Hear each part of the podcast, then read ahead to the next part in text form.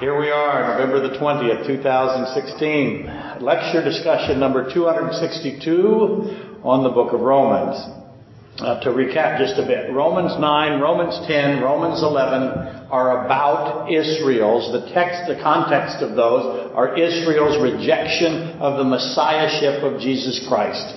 That occurred in your Bible at Matthew 12. Romans 9, Romans 10, Romans 11 are dealing with that event. Now you would expect that. Paul was a Pharisee. The rejection of the Messiahship of Christ would be the biggest thing to happen in his life.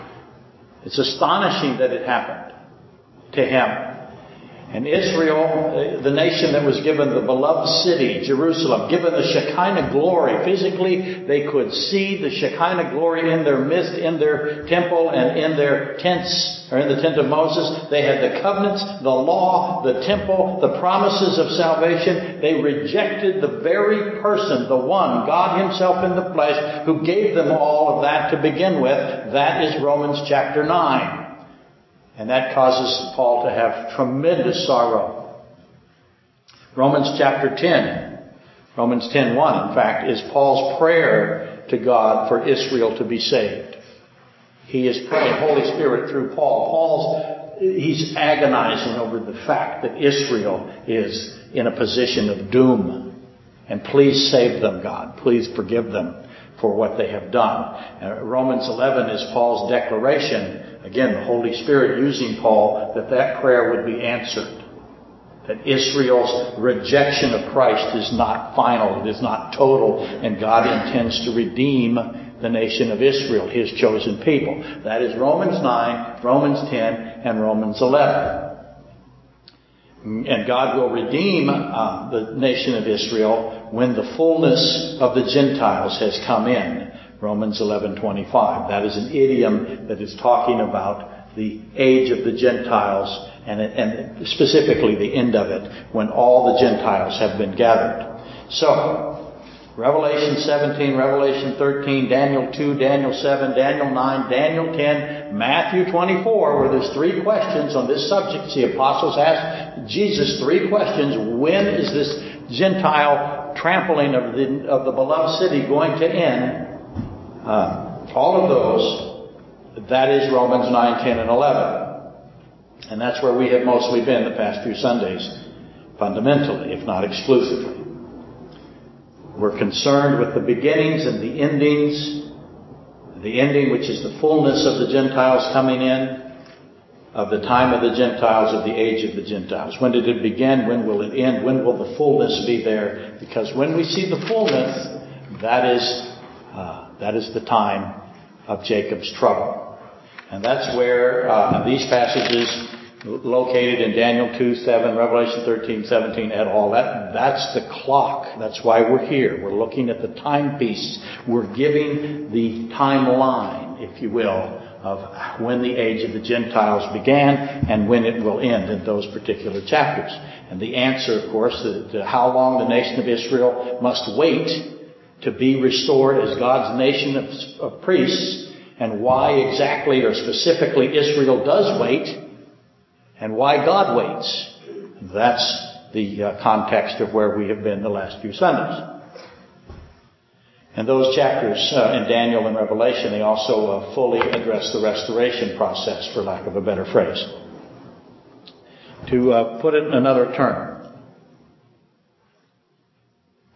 it's always best to say something and then say it a little differently so more than me gets it. In other words, the time of Jacob's trouble, the time of Israel's tribulation, the 2520 days of the scarlet beast.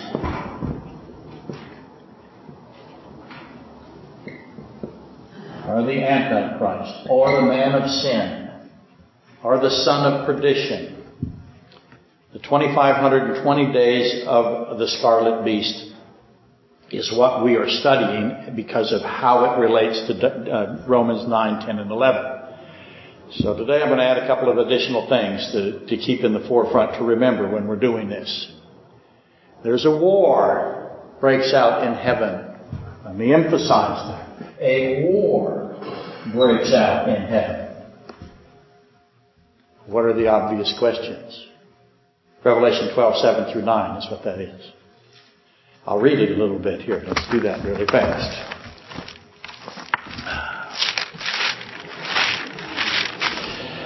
And a war broke out in heaven. Michael and his angels fought with the dragon, and the dragon and his angels fought, but they did not prevail. The dragon and his angels did not prevail, nor was a place found for them in heaven any longer. What's the obvious question there? So the great dragon was cast out, that serpent of old. It's called the serpent. That takes you to Genesis 3, doesn't it? The seed of the serpent is the scarlet beast. That serpent of old called the devil and Satan who deceives the whole world. He was cast to the earth and his angels were cast out with him. Obviously there are many questions that just blow up out of Revelation 12, 7 through 9. So let's just consider some. War in heaven. Start imagining a war in heaven. Do you have uh, soldiers? Do you have uniforms? Do you have command structure? Weapon systems. It broke out. Why? Something caused it. Where's the match? What lit it? Is, is this what causes the fire? It's not a skirmish. It is all out total war. Revelation 12. Not a clash, not an encounter, not a reconnaissance platoon shoot somebody.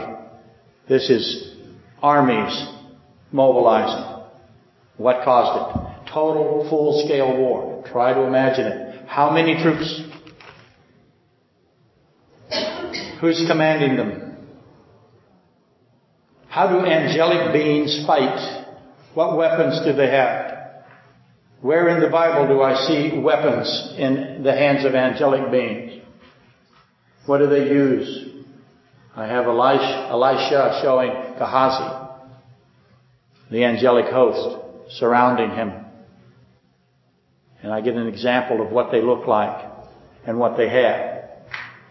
Notice that the army of Satan are cast out. They are thrown to the earth. His angels cast out with him to repeat Revelation 12 through 9, or 12 9. Which means that the army of the dragon was where?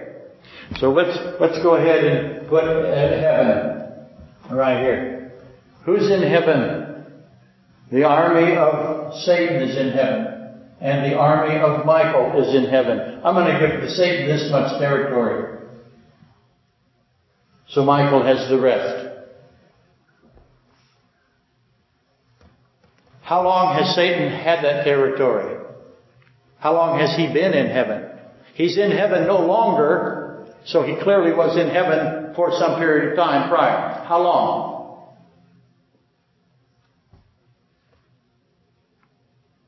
To repeat, is this an invasionary scenario? Has Satan invaded heaven? Or has the army of Satan, the army of the serpent, always been in heaven? If so, how much territory did he control? And why would God allow him to control it? Why does God finally put an end to this angelic status quo? He he does. This is now the time that it happens. When does it happen? We'll have to have a timeline. I'll just give you the seven years of the tribulation for now. You put it where you think it happened. A war breaks out in heaven. When did it happen? Why does it happen when it does? What is it related to? God puts an end to this angelic status quo, as I call it, uh, where I have these two forces that clearly intended to attack each other. How long has this condition been the condition and what caused the condition in the first place? How long has Michael and his army, Satan and his army, been in readiness? Waiting for this war. What lit it off? How many casualties? Can an angel kill another angel? How does he do it? Define killing as it may apply to an angel. If you were watching this war, would you see casualties? Would you know they were casualties? It, it, is it similar, what's going on, to our physical realm? when we die, we're split, right? The body is separated from the spiritual soul mind. All the same thing. The material, the body, is separated from the immaterial. The non-physical from the physical. Two distinct, separate substances. One is a spiritual substance, the other is a physical or a particle or a material based substance. So, is that uh, is the angels the same way? We're separated for a time when we die from our bodies. And we are, we are in an intermediate state. If you wish to think of it as a disembodied state, you'd be accurate. We are never described as, we are a soul. We are not a body. The body is a machine that the soul controls. So our machine and ourselves, our person, our capacities, our mental uh, uh, components memories, personality are separated. And we wait in that intermediate state when we die for resurrection, for reestablishment. Does the angelic spiritual realm have a similar intermediate state is ultimately my question. That's where I was headed in case you thought I was just wandering around. And why wouldn't you think that? That I was wandering around. Is there something similar if I kill an angel? if you conceive the hypothesis that I can kill an angel, what is his state, status? He is immortal, just like you are immortal. You can never cease to exist. It is impossible. See me later. If you don't understand why not. It's, it's not very complex logic. Is there a similar intermediate state for an angelic being that has been killed in a fight, a war, a battle. Again, if you could ascribe to this total war a cause, what caused it? So think about the book of, uh, of Revelation. Think about what might have, what incident in Revelation that we might have discussed causes this war. Do you think it just finally boiled over on its own? No. Something that happened caused this to start. In other words, what moves Satan to attack if you have the Satan attack position? How many of you never raise your hand here, but how many of you, if you did raise your hand, never? How many of you think Satan is the initiator of the attack? How many of you think that no, Michael attacked? Somebody said, no, Michael would never do that. Michael's nice. The attacker's always bad. How long has Michael been putting up with this? Do you read uh, uh, Revelation 12? Do you see how joyful they are that they have finally knocked Satan and his army out of heaven? They are thrilled. They are very happy for themselves, but what else are they? If you've read ahead, how could you read ahead? You don't have any idea where I'm going. They're very happy, but they know, uh-oh, we, we drove him down to where he is now. That's not good news for those who were down there, right? So, did Michael attack? If he did, why did he do it at this particular time? Something started it. What was it? Notice I keep repeating that question. What uh, will the occupants of the earth who are, are alive at this time, will they see and feel and know that this total war is happening in the heavenly realm? Will there be some kind of evidence that spills over into the physical realm? Sound? What will the occupants of the earth feel or see? Why does God, who could remove Satan with a word, he does it in Matthew 4. It's one of the great proofs that Christ is God himself. He says, away. And Satan is away. I always ask, how far did he go? And he knew, Satan knew at that exact moment that Jesus Christ had the power to send him away at will. And nothing Satan could do. The most powerful created being of his experience is thrown aside like a stick. And he knows he's got somebody quite formidable.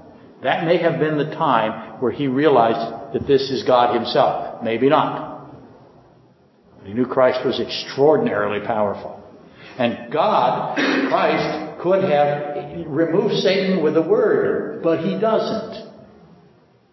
He permits. He instead he permits. Um, uh, he accepts, if you will, an angelic war. Why does he do that? How long does this war take? What is proved by the war? That becomes what you ask, isn't it?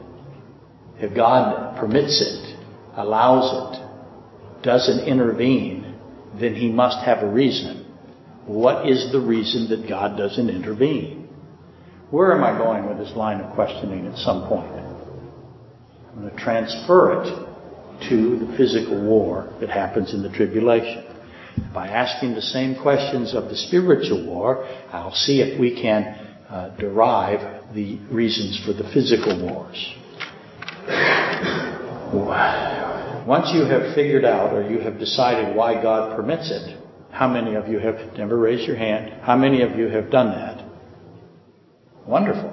No one. That's really cool. Because someone really could have done it, but you can't raise your hand. So then I get to decide who doesn't know anything, which is fantastic power. I got a wonderful letter. I think I read it last week. But I thought that was particularly funny. It was really funny when I first did it teaching eighth graders might not be as funny anymore. All the eighth graders are 45 years old now, or 50. Sob. What tactical methodology is employed? Once you have why God permits it, what is the tactical methodology? How do they organize? How do they attack each other? Is it typical of our uh, uh, do they have a West Point for angels to study how to attack other angels? So once you've solved all of that, now you must solve how these pseudo-physical spiritual beings engage in war. Notice how I described them. Pseudo-physical. They have physical characteristics. Clearly they do. At, at Sodom, they came with Christ. They were, do they fight these beings hand to hand? Have you decided uh, how many Satan has? You should. That should be relatively easy. He has a third, so let's give him a third. He's got a third. Michael's got two things. How's Michael doing so far? Doing good. We call him Mikey. Mickey. That won't work. It's not Michelangelo. no. Just checking. Michael has two thirds. Who do you suppose has the most powerful angels? Because there is a hierarchy in the angels, right? Who has the most powerful? Who is convinced that they're going to win? Does Satan and his one third, are they confident that they can slaughter Michael and his two thirds? Did Satan's forces believe that they're going to succeed? Uh, once again, are they defensive or offensive? Did Michael say, okay, now is the time we hit them? We gotta get them out of here now. Or did Satan go, now is the time we take Michael out? Because what might have happened, what did happen, somewhere else. Something in the physical realm causes this war. What is it? Notice I keep repeating it. I'm going to do it again. Why did God not intervene here, interfere here? He doesn't. That's the key question. And so now you go around and you find where else God does not interfere. And that's what we'll do today. Why does He allow a war that He could easily stop? What, what's the point? Is the purpose the same? Does it have this? I used to be able to do this quietly and the people on the internet wouldn't know. Now they know. Today's fault. Is this issue being brought before us again? And if so, What is being decided here? Okay, once you've decided on the solutions to those cursory questions, uh, Revelation 12, 7 through 9 questions, begin applying your conclusions to the tribulations, to the tribulation. Because I have war in heaven, this, and, well, not erasing as well. Too much involved. I have war in heaven, and I have war on earth. That is not a surprise. I would expect it. What was the target in heaven? We had a war in heaven. What was the objective? Then extrapolate, extend that to the war on earth. What is the point? What is Satan trying to accomplish in heaven? What is he trying to accomplish on earth? Do you suspect that they have a similar uh, characteristic? I would say that you should suspect that. This one, the earth ambition, the war on earth, the prize of earth, the desire of the serpent is what? It is the beloved city of Jerusalem. It is the beloved city of God and the Jewish people. That's who he is after. He also goes after Christians, but primarily he is focused on the city of Jerusalem and the Jews. What was he focused on in heaven? What was he trying to do? What was his capture of the flag? Where was the flag? On earth we can say it captured the flag. Uh, it's in Jerusalem. Where is it in heaven? Is there a relationship between the temple in heaven and the temple on earth? Hebrews? That's a clue. The earth ambition, the price and prize of the earth, the desire of the serpent is the Jewish people and the beloved city of God. What would be the counterpart in heaven? Now never, if Mikey was here, Never allow yourself to disregard this angelic realm whenever you study. And you certainly not Revelation. My goodness, the whole book of Revelation is filled with the angelic realm. They're constantly referred to. They're omnipresent in the book of Revelation. So, and they came first. They came before us in the timeline of, of where was the angels created. Let's go ahead and put angels created here. Where was the earth? Where was Adam? Was he before the angels or after the angels? Clearly he is after the angels. How much time was he after the angels? Do you know what the primary position is in the commentaries of uh, the, and of course they're all traditional and who knows if they're right, but it's in the hundreds of years.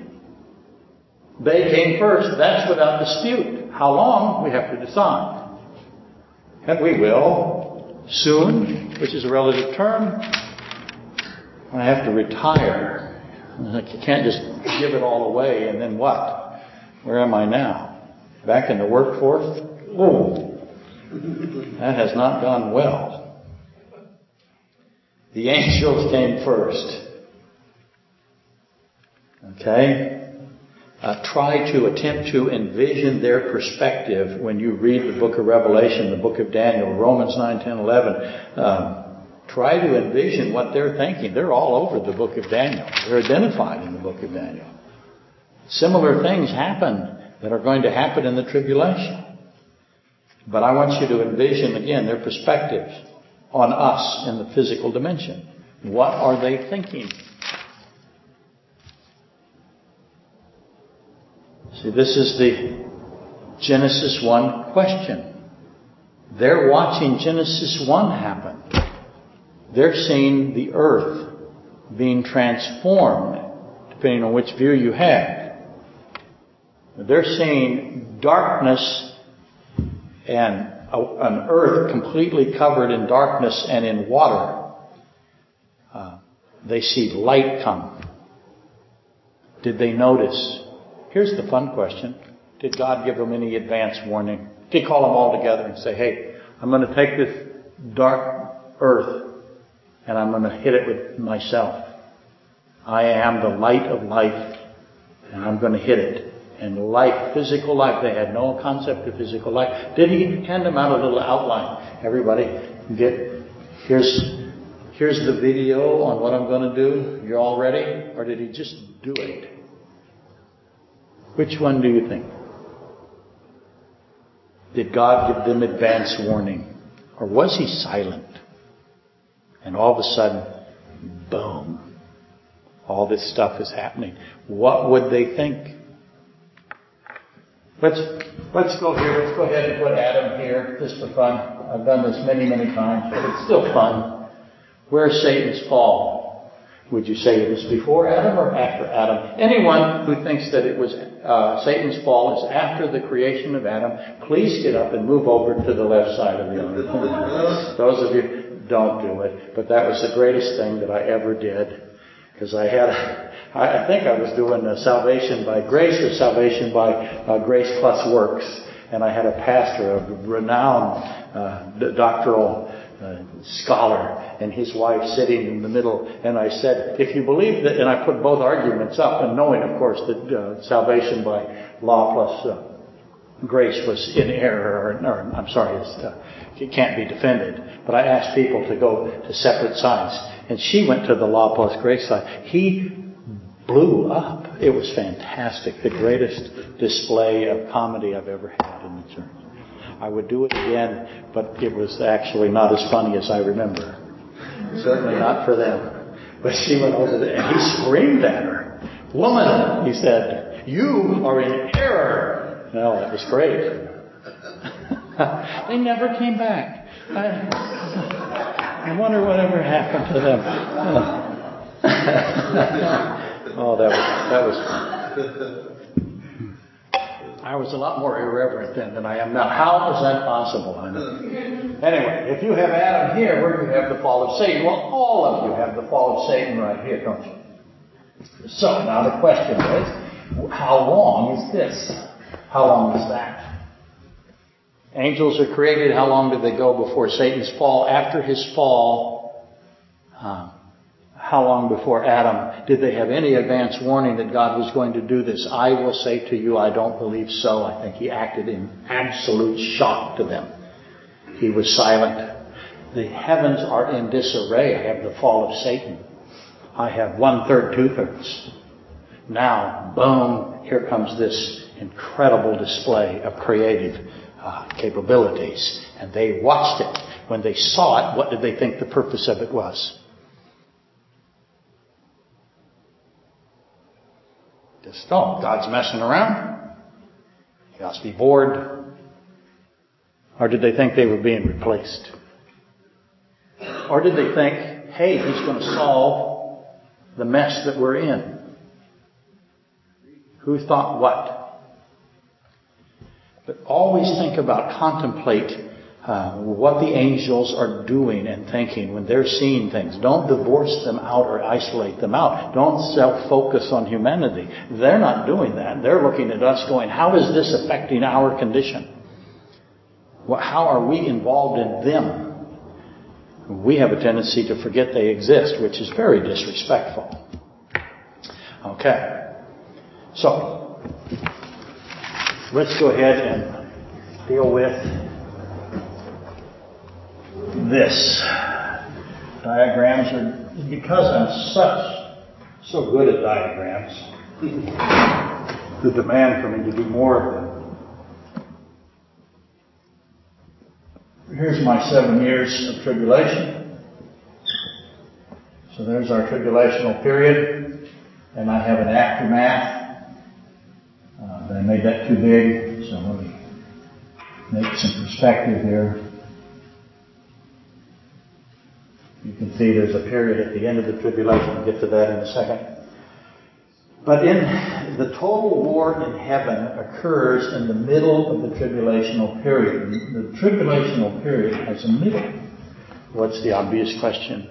How long is the middle? And what happens in the middle? One of the things that happens in the middle is the total war in heaven.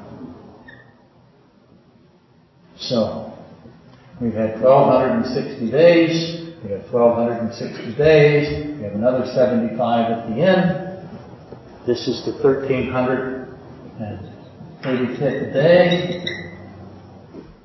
Israel operates on 360 day years, so this is three and a half years. Feel free to do the math yourself on the bulletin. This is three and a half years. Again, I have a middle, and the war in heaven occurs in the middle. Lots of things happen in the middle. How long is the middle? The total war of the earth is the, at the end. It's back here. It's the climactic. There are other wars. we get into that too. There's a war that happens in the middle. What do you think happens in the war in the middle?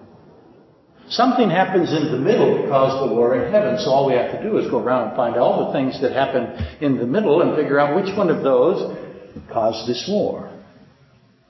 We have this, this total war, the climactic war, at the end.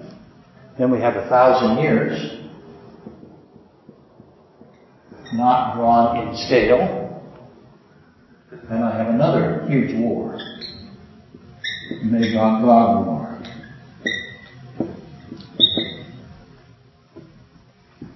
Then the restoration of all things. There's another aftermath, period of aftermath, and then the restoration of all things, or the eternal order.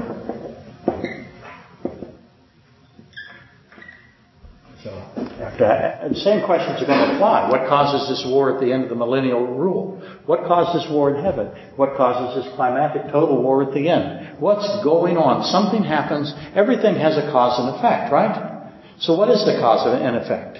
What are the, and the war in heaven and the war on earth are intrinsically, closely connected and linked. You're not going to be able to separate them. The scarlet beast, he initiates the Armageddon process. So that's what we would call this. It's actually Har Armageddon. But yet, I'll go ahead and add more to it. Get to that in a minute. But he initiates the uh, Armageddon process, if you will. He gathers his armies.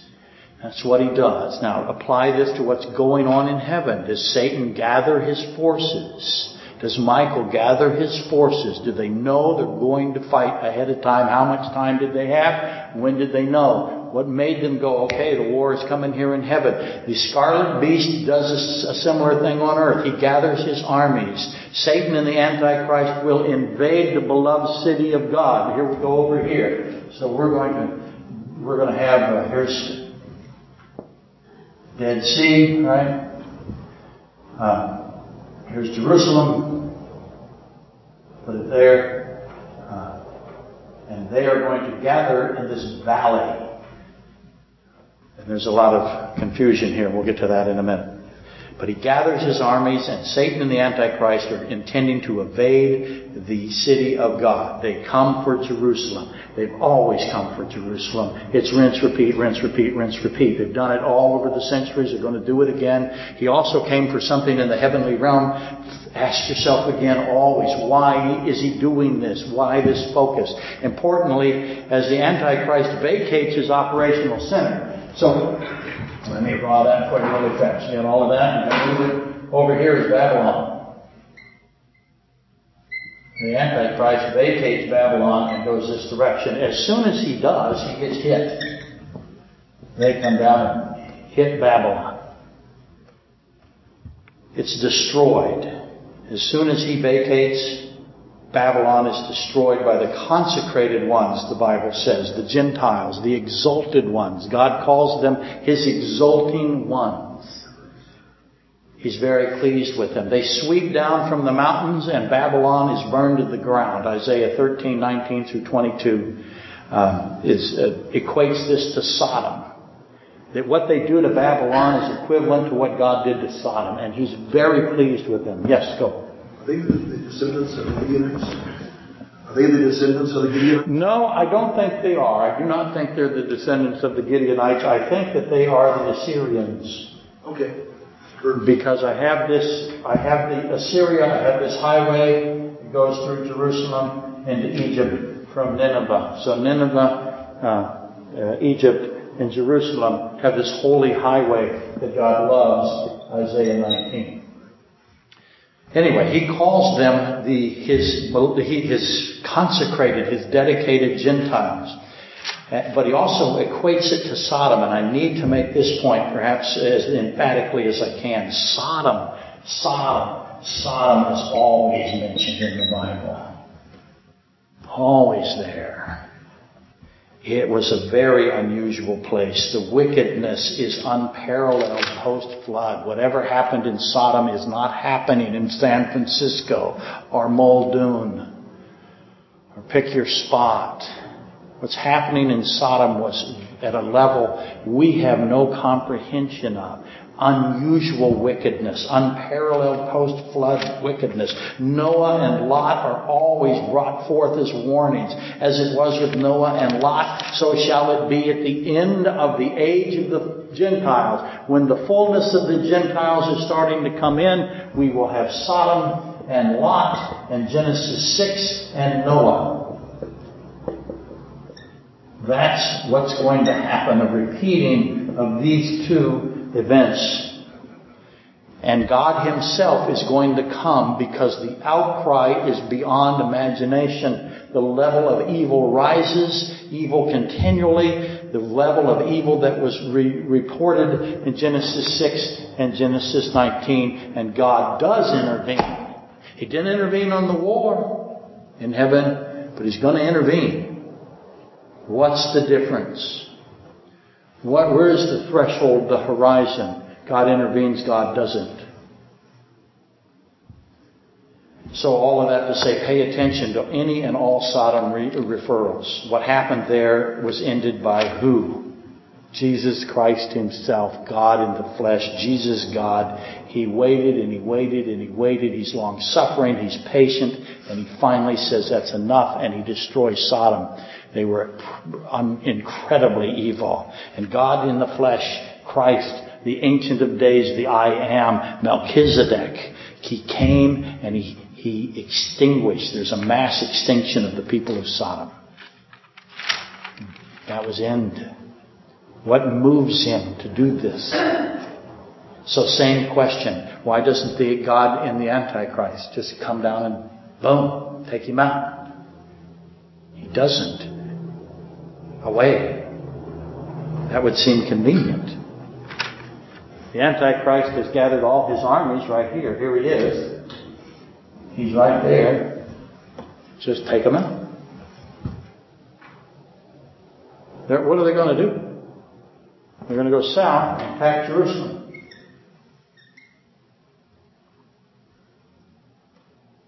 And God doesn't stop them. He watches, just like the war in heaven. He doesn't do what he did in Sodom and he doesn't do what he did in Genesis 6. He doesn't do what he did in with uh, Nimrod. He waits and they attack Jerusalem. And they come, they're in Megiddo. Let me, let me kind of clean that up a little bit.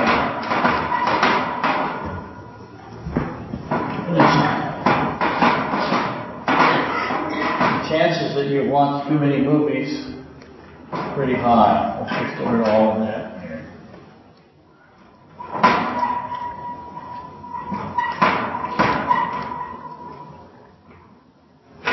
Make sure I get the spelling right because you have these places, Megiddo.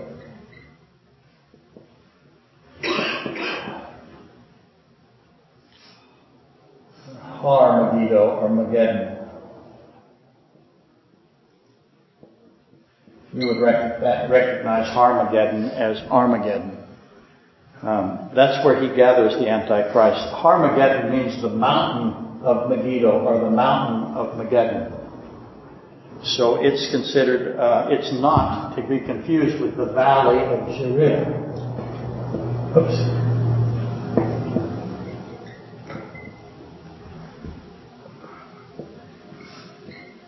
Is real. Ah, did I spell that right? No, I forgot the R. And that's commonly confused. The mountain is the guardian of the valley. This is the valley, that's a mountain. So recognize that he is, he, when he gathers his army, he comes from Babylon, and here he is. Here is Jerusalem. He is in the valley of Jezreel, Jezreel.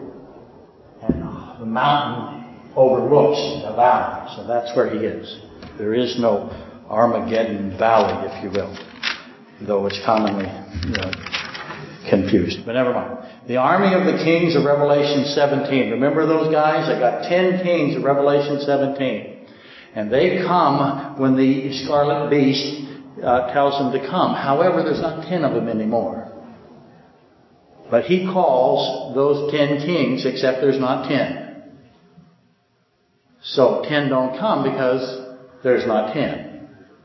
How many are there, you ask? You should know. We will talk about it in a minute. But the purpose is, is says, the little horn, the scarlet beast is called the little horn. He sends out this order, and the armies of the kings of Revelation 17, they bring uh, the, everything they've got, and the purpose is unmistakable. They all gather here in the valley of Jezreel, and they're getting ready to attack this city of Jerusalem, the blood, the beloved city, and and. Uh, they're going to go down and pour down upon Jerusalem, and there's millions and millions and millions and millions of them, and God doesn't wipe them out. He lets them attack. That's why. What is God thinking? This war is going to happen. Fighting and war, the battle for God's beloved city befalls. I submit that Satan and the Antichrist, the false prophet, all know for sure that they get to attack Jerusalem. They all know that they can gather up here and God is not going to destroy them. No Sodom and Gomorrah is going to happen. No Noetic flood. They get to get every millions and millions and millions. And they know he's not going to hit them just as when they, the fight broke out in heaven, they knew that he wasn't going to hit them there too. The question becomes, why does he do it this way? Does God have a reason? Yes, he does. Think like him. What is God's thinking? I, I think um, I think it's obvious that Satan and the Antichrist are certain that God will not show Himself at the battle for Jerusalem. They know they get to attack Jerusalem, and they know why they get to attack Jerusalem. They're much better scholars than we think. They've read the book. The war will be allowed using a humanistic perspective. What then is proved by this war? What was proved by the war in heaven? Is the same thing proven? I think yes. Okay, back to our story. The extraordinary, massive flood of humanity that is the forces of the Antichrist, that it comes for Jerusalem. Comes down through the valley and all of these men have what on them? What do they all have? And they're all consistently uh, marked the same way, aren't they? They all have the mark of their beast. Now ask, how formidable are these men? What does that, what does that mark do to them? Do you think it just lets them buy big gulps? How smart is the Antichrist and Satan? Is this just, oh, I get, I get, I can go on the home shopping network with my mark? No, it is a, it has a worshipful aspect to it, but it also uh, adds value to them.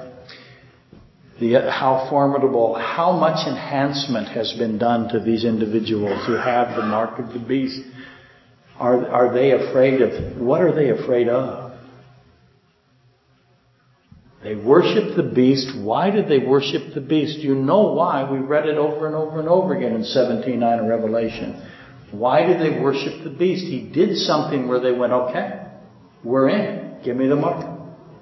What did he do?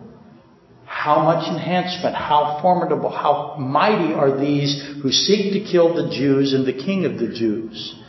And, and do they think their success is assured?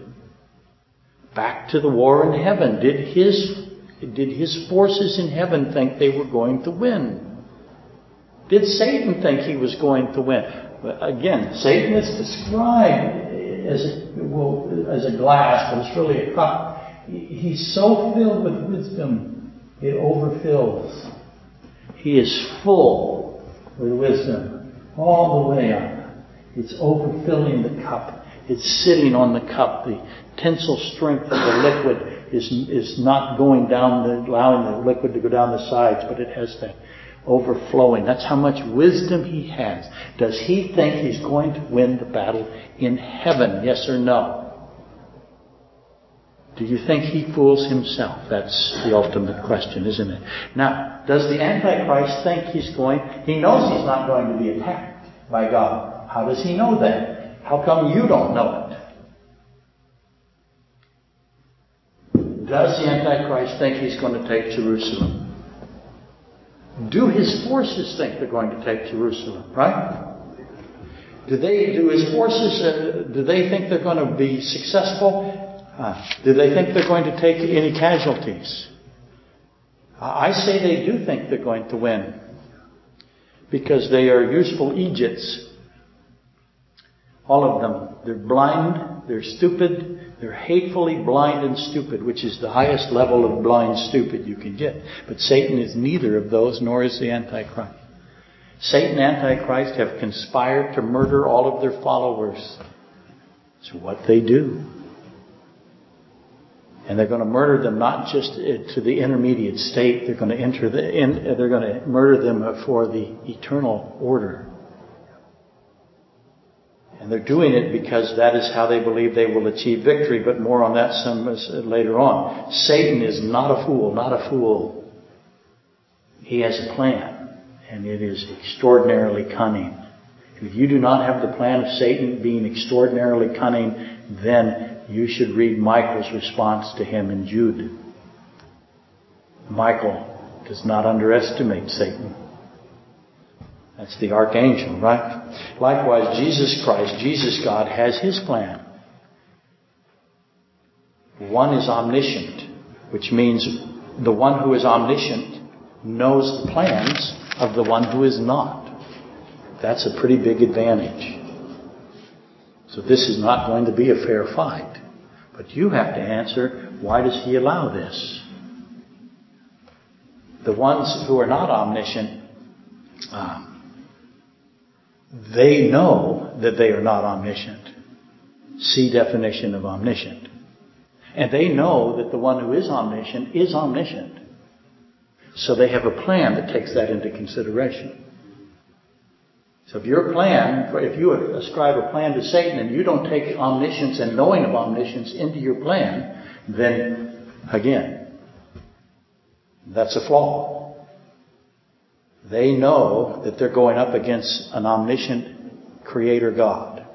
So with that as your foundational fact, what is his plan? What plan does Satan slash Antichrist have? They're combined now. That takes that foundational fact into account. Why does God wait as the attack of Jerusalem proceeds? Now, he does it because that's part of his plan. And Satan knows that he knows that Satan knows. Why? Zechariah 12, 1 through 9. How am I doing? Let's, let's read this. Ah. You wonder why things fall out? It's because I can't find little pieces of paper, so I put thick, heavy things in there in order for me to find them. That's why. And I have a whole bunch of uh, these highlighters at home in my office, and they're convenient. There. You don't need to write me anymore and say, why do you put highlighters in your Bible? 12, 1 through 9. It's a lot, I know. Zechariah 12. The burden of the word of the Lord against Israel. Thus says the Lord who stretches out the heavens, lays the foundations of the earth, and forms the spirit of man within him. This is God who makes a spirit. He made your soul and He put it inside of you. That's who this is. He also is stretching out the universe in his spare time and he set everything in perfect positioning. Behold, he says, I will make Jerusalem a cup of, a cup of drunkenness to all the surrounding peoples when they lay siege against Judah and Jerusalem. I'm at that? And it shall happen in that, in that day that I will make Jerusalem a very heavy stone for all peoples who would heave it away and all who would heave it away will surely be cut in pieces, though all nations of the earth are gathered against it. In other words, God said, okay, come on. But there's going to be a heavy, heavy lifting here. He's not going to annihilate it. He's going to make them drunk with blind, stupid hate. And he's going to, they're going to be enthralled. They can't, they're frothing to get to Jerusalem and to kill the Jews.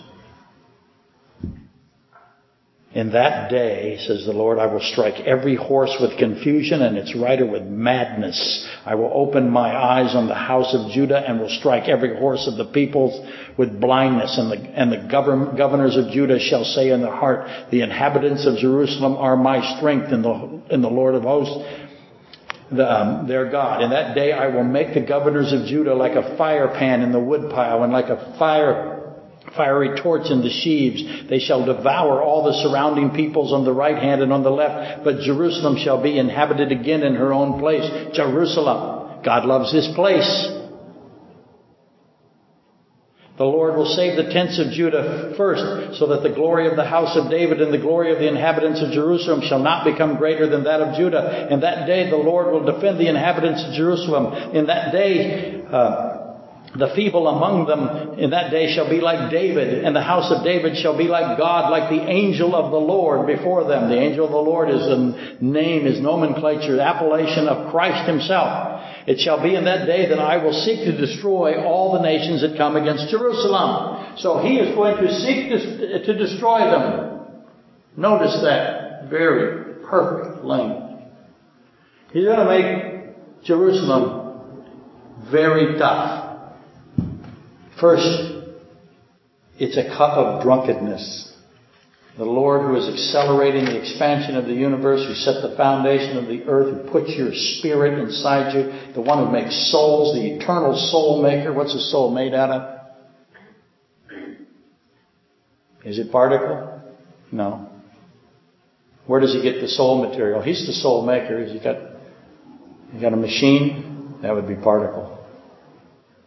How does a particle-based system produce a non-particle-based characteristic? That is why evolution cannot be accepted. Evolution is a particle-based, physical-based system. Your soul is not particle-based, it's not physical-based. How can a physical-based, particle-based system account for a non-physical entity? He says so. I'm the one that makes your soul. How's he do it? Out of what material? Ha! Trick question. Who is, he's moving the entire universe, two trillion galaxies at least, and he's moving them. That's a lot of stuff. He presents Jerusalem to the armies of the Antichrist, and they are drunk with hate and they are blind. But he says Jerusalem will not go easily. It will not go quietly. The feeble in Jerusalem, me, will fight like David. Arnold G. Fruchtenbaum, who is a brilliant scholar of Israelology, uh, always used to say, I wish I could go there and fight like David.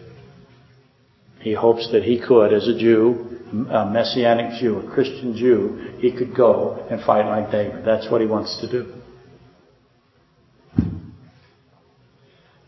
And those who are of David's house, they fight like Christ. Now what does that mean? They fight like God. They fight the way God would fight. They think like God. That's pretty cool. They don't fight like a man would fight. They think like God would fight. They fight like God would fight. You might think that's power. I'm going to tell you it's far more complex than just physical capability. It's mental understanding. They fight with the understanding of God. That makes them ridiculous to deal with. But the feeble fight like David. So what kind of war is this? Old people fighting like David. Obviously, the Antichrist armies that tells you in Zechariah sustain heavy losses. Does the Antichrist know he's going to sustain heavy losses? Has he read Zechariah 12? Back to the glass, right?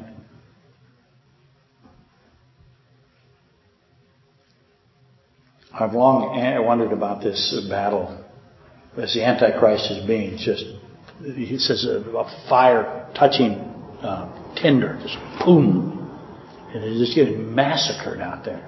Now, he has millions and millions and millions and millions and millions. Who knows? Hundreds of millions, maybe. All the kings send. Down he comes. How many are in Jerusalem at the time? And they are fighting. And they're butchering these guys. I worked with two guys that uh, fought in the same battle. Ollie and Lyle. They fought in the same tank battle in Korea. And they would talk about it in the lunchroom of the Alaska Railroad about the Chinese, what it was like to fight the Chinese. And if you haven't had any understanding of history of what the Chinese did with their soldiers, a lot of them didn't even have weapons. They just ran towards the uh, the positions of the United States military. It was incredible, massive humanity. Well, that is what's happening here. Millions and millions, hundreds of millions are coming for Jerusalem, and Jerusalem has tremendous capability. And I always ask, is anybody experiencing this battle stop? They see these old guys out there just fighting like David. Does anybody go, what's happening here? Does doubt ever creep in? No, it doesn't. Micah 4:11 tells us that they seek to defile the city of God. That's their plan, to defile Jerusalem. So what was the plan of Satan over here? It was to defile what? Satan was intending to defile something in heaven. Defile, defile. We have two defiles. What, what, why is that? Why are they seeking to defile the city of God? What does defiling Jerusalem accomplish? Never do they consider that God has lured them, that the battle for Jerusalem is just merely a step. Uh, when I say they don't, I'm meaning the, uh, the, the non-Antichrist, non-Satan aspect of this. The kings. This is merely a step. God hooks says it all the time. A strategic positioning is what this is. This isn't the end of the battle. The battle doesn't end here. The battle was never going to end in Jerusalem. What's important is not this battle. What's important is the counterattack. So what then is the reasoning of this battle of Jerusalem? A great slaughter takes place. The forces of the Antichrist are cut to pieces. But because of their sheer volume, Jerusalem falls. The Antichrist takes Jerusalem. It collapses. The beloved city is overrun. The leaders of Jerusalem are executed. Horrific executions ensue. Ensue. ensue sorry. Destruction. They destroy acts of great evil. Happens. Jerusalem is massacred after they get inside. But they took tremendous amount. How happy is the Antichrist? Very happy. His plan's going perfectly. Hundreds and or millions and millions dead. Jews and his followers. Great day to be Antichrist.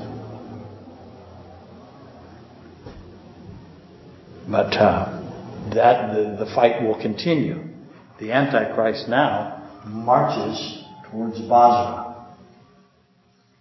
You would probably uh, say Petra. That would be Greek.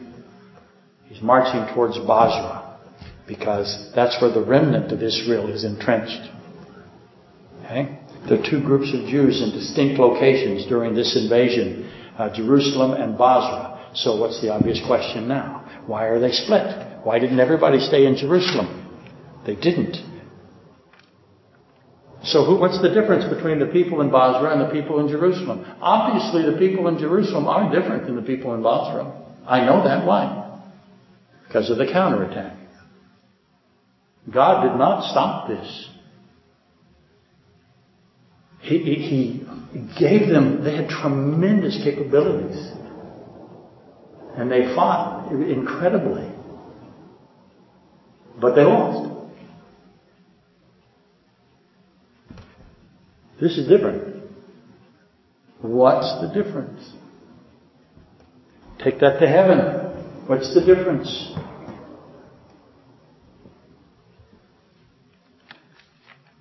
By now, the Jewish forces in Bozrah, they know that Jerusalem fell. They know the Antichrist is moving towards them. They know that he's leaving Jerusalem behind because he's going to kill as many what? Jews and what? His own followers as he possibly can. He has to assume that the people in Bozrah are just like the people in Jerusalem. They have the same biological capabilities. How advanced is Israel going to get in our lifetime? And what are the leaders of Bozrah thinking? Are they going to surrender? No, they're not going to surrender. That's Santa Anna again, right? They're not going to surrender. Death is inevitable. If you, if you fight or if you surrender, the result is the thing. It should now be clear that Jerusalem's defeat was probably a shock. They looked at Jerusalem falling in Bozrah then and went, wow, we didn't think they would go down unless they read the Bible, in which case they would know. Where am I going if things get really uninhabitable here in Alaska? When you say uninhabitable in Alaska, that's kind of a, a redundancy. For those of you on the internet, it gets dark by noon here now. I saw where, that's a joke, I saw where in Barrow, the sun went down, now it's going to be gone for three months. No sunlight for three months. Those are tough people. We are, we are whiny little weenies compared to them. You folks in Arizona. okay. That's trolling for letters, is what that's called, as a professional. I think Bozrah saw uh, Jerusalem fall and they were stunned. But by that I mean Jerusalem had to fall though, because Bozrah needed to witness the destruction of Jerusalem. And consider the events, the signs in the heavens that's been going on, the totality of the tribulation, the two witnesses, 144,000. These people have seen Ezekiel 38. They saw the seven seals. They saw the trumpets. They saw the bowls. They've seen all of this. And yet something's wrong with them. Something's wrong and something Something bad, not bad, missing. Okay, give it away. Stop the lecture. Jerusalem, with all its capabilities, they saw all these unimaginable signs and wonders, the revealing of the supernatural reality, and yet Jerusalem, with all of that, is still is still gone and only Bozrah remains. The Jews in Bozrah, the remnant, and it's under siege. And the question they had to ask is why did Jerusalem lose? What was missing? Intentionally defective question. What was missing? I said, I intentionally defected that question. As unbelievable as the defense of Jerusalem was, was something was missing. Again, that's another intentionally defective, misleading statement. The Jews had to be asking themselves, how could Jerusalem be defeated? Why didn't God answer their prayers? You know they prayed to God, but He didn't answer them. They were destroyed. Why didn't God come and save His own city of Jerusalem? You know they prayed to Him to come and save Jerusalem. He didn't come. Bozrah, as you know, the leaders of Bozrah are going to, uh, they have to answer those questions, and they did. That's the difference. They knew why God didn't come. They knew why the prayers weren't answered. I'm out of time. They figure out what was missing in Bozrah. That's one more intentionally obfuscated sentence.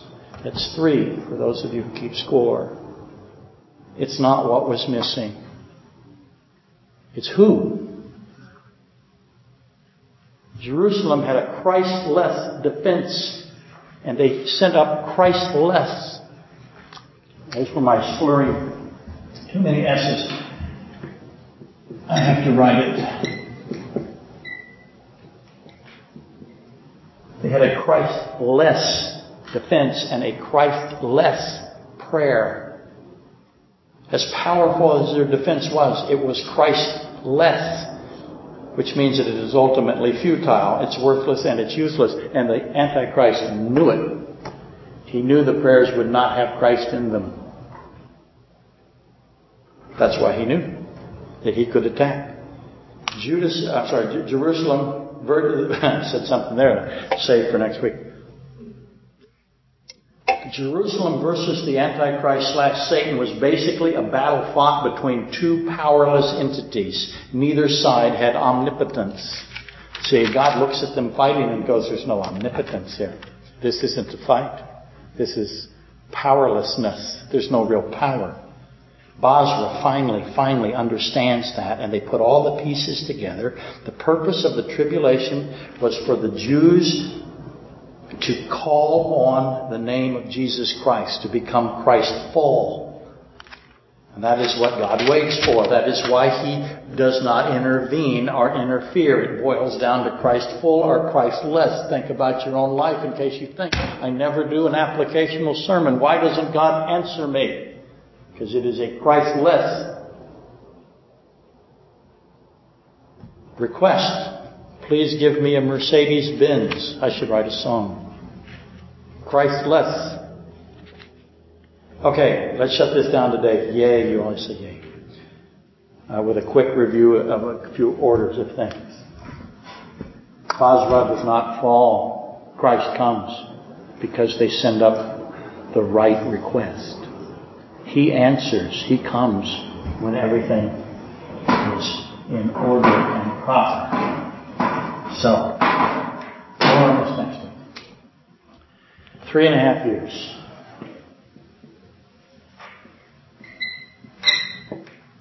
We have a middle. Three and a half years. We have an end. We talked about what middle. We know the war in heaven.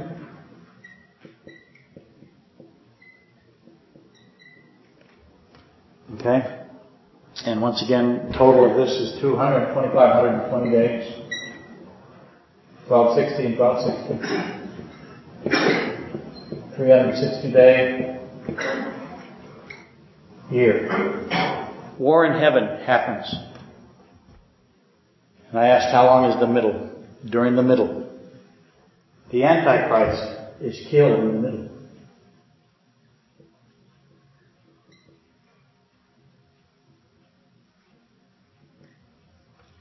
Did that cause the war in heaven? Just a thought. It's pretty, there's an earthly war. He's killed in the earthly war. Antichrist is resurrected in the middle.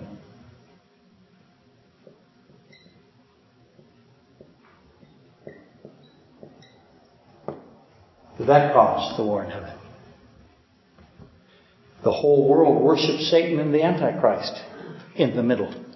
Does that cause the war in heaven? Three of the ten horns are killed by the eleventh little horn. Daniel 7 8. That happens in the middle. By the way, oh, got all that far. Doggone it. Almost hit the tape. I got ten horns or ten kings. Daniel 7 8 says the eleventh, the little horn, kills three of them. How many do I have? I know it's math. I have seven left, right? And the eleventh horn then becomes the what horn? He becomes the eighth horn. So not only is he the eighth head, but he's also the eighth king, or the eighth horn. The eleventh is now the eighth. And the seventh head is also the eighth head. And the great whore is made desolate in the middle of this. The whore. This is the church, a word to have in church desolated. Worship. Whole world. Who do they worship? Worships, it says first, the dragon. The whole world worships the dragon and then the beast. We both worship. The first one they worship is the dragon. That happens in the middle. And again, there's a 75 day interval. I'll put that in there for you.